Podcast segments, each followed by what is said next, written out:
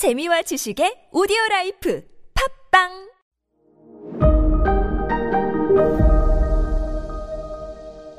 네, 여러분 안녕하십니까. 역사 스토리텔러 썬킴 인사드리겠습니다.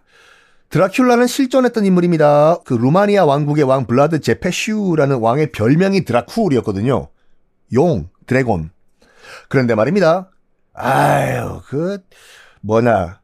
영화 혹시 여러분 게리 올드만이 드라큘라로 나온 드라큘라란 영화 있거든요. 한 30년 된 영화인가? 그거 혹시 안, 못 보신 분은 보세요. 게리 올드만이 나온 영화 중에서 최고 걸작이요. 그 게리 올드만이 나왔던 그 드라큘라란 영화가 브람 스토커란 사람이 쓴 드라쿨이라는 소설을 원작으로 해서 만든 영화거든요.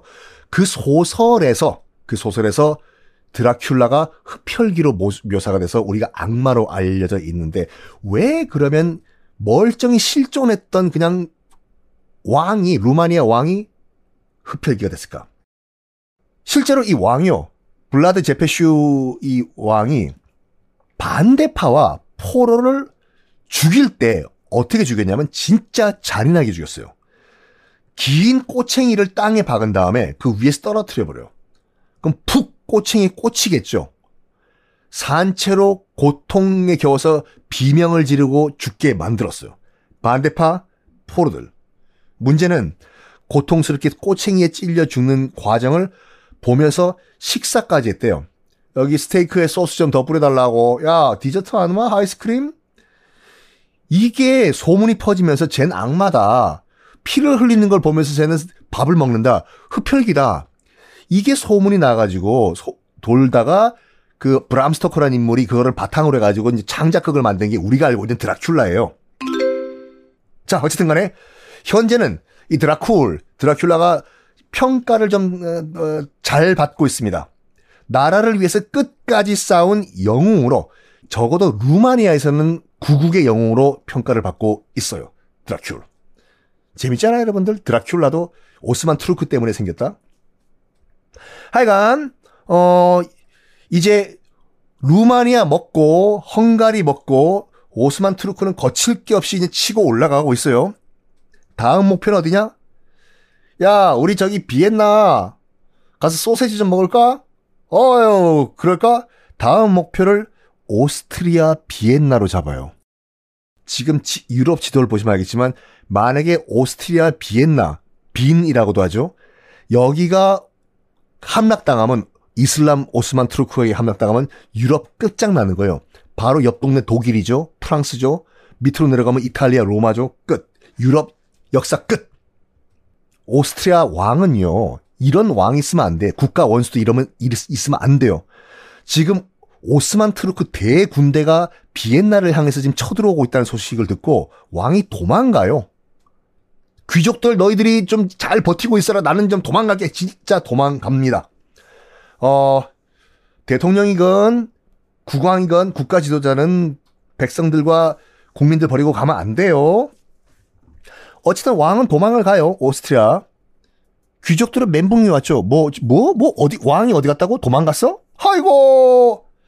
그래, 도망가라고 해. 우리끼리라도 이 비엔나를 지키자. 사수하자. 드디어 운명의 1529년 오스만 투르크의 대군은 비엔나를 삥 포위를 해요. 포위를 해요. 그래서 이제 총 공격이 들어가는데 총 공격이 들어가는데 마침 그때 엄청난 장마가 내렸거든요. 장마가 내렸어요. 어 장마다 보니까 일단 병사들이 공격도 느리게 되고 그 끝까지 비엔나를 지키자라고 했던 그 이 귀족들과 기사들 정말 열심히 잘 싸웠습니다. 그때가 가을쯤이었거든요. 겨울까지만 버티자. 겨울까지만 버티면 저 오스만 투르크 병사들도 춥고 배가 고파가지고 돌아갈 것이다. 딱 맞아 떨어졌어. 춥고 배고픈데 버티는 병사와 군대는 없어요, 여러분. 나폴레옹이 모스크바 침공했을 때 왜 대패를 당했냐? 러시아를 지키는 동장군 나폴레옹이고 모시기 구 간에 어떻게 버텨요? 그래가지고 끝까지 버텼는데 겨울이 왔네. 비엔나 입장에서 봤을 때는 정말 행운이었었죠. 마침 그때 밖에서 공격을 하고 있던 오스만 트루크 식량이 똑 떨어진 거예요. 야, 케밥 없냐? 케밥은 없고 개밥만 있는데요. 먹을 게 없단 말이야. 야. 그래서 두고 보자. 기회는 지금만 있는 것이 아니야. 정말 더 추운 겨울이 오기 전에 더 추운 겨울이 오기 전에 철수하자. 다시 돌아올 거야. 이게 이제 1차 비엔나 점령 시도였어요. 결과적으로는 실패했어요. 비엔나를 점령 못했기 때문에. 유럽 전체 입장에서 봤을 땐 정말 가슴 쓸어 내리는 사건이었어요. 만약 그때 1529년도에 비엔나가 함락됐으면 유럽은 the end예요. the end. 아마 영국만 남아있을걸요, 아마 유럽은. 어, 하여간 그 오스만 트루크는 뭐 다 아시겠지만 비엔나 공략 포기 안 합니다. 150년 후인 1683년, 1683년에 2차 비엔나 공격 시도를 해요. 뭐 이미 다 결과는 아시겠지만 그때도 실패합니다. 그때도 실패해요. 그래서 1683년이 오스만 트루크 역사에서는 가장 중요한 해로 어, 역사학자들은 얘기를 하거든요. 왜냐하면 1683년 2차 비엔나 시도를 실패하면서 오스만 투르크는 슬슬 서서히 이제 몰락을 하기 시작을 해요. 자, 그 2차 비엔나 점령 시도인 1683년에 behind story만 하나 짧게 얘기하고 넘어갈게요. 재밌어요, 이게요. 치고 들어오니까 함락 직전까지 가요. 비엔나가. 함락 직전까지 가요. 그래서 이 비엔나를 지키고 있던 오스트리아 군대가 이거 안 되겠다. 우리끼리 버티는 것은 한계가 있기 때문에 가서 원군 좀 지원해 달라고. 근데 오스만 트루크가 비엔나를 성을 삥 둘러싸고 있기 때문에 밀사, 특사, 사신을 보낼 방법이 없잖아요.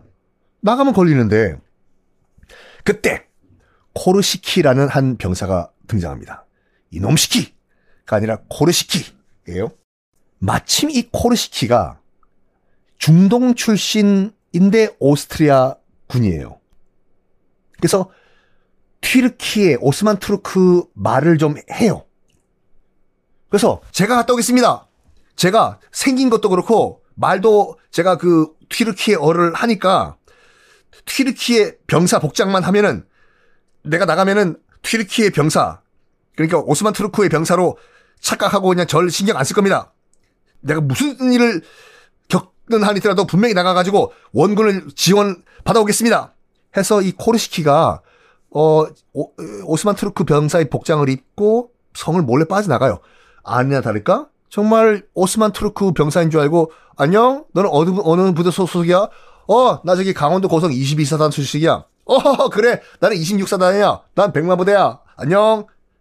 가요. 포위망을 뚫고 가. 코르시키가. 그리고 어디 가냐면 폴란드. 당시 이제 폴란드는요. 기마병이 세계 최강의 국가였거든요. 폴란드에 가가지고 제발 우리 좀 도와달라고 호소를 해요. 폴란드 어떻게 했을까? 지원병을 보냅니다. 폴란드의 그 어마무시한 기병대 말 타고 원정을 와요. 그러니까 이 오스만 트루크 입장에서 봤을 때도 두 나라를 동시에 상대하기는 좀 벅찼어요. 그래가지고 이것들 봐라. 양쪽에서 비겁하게 두, 던져. 그래서 일단 물러갑니다. 근데 비하인드 스토리가 또 있어요. 뭘까? 다음 시간에 공개하겠습니다.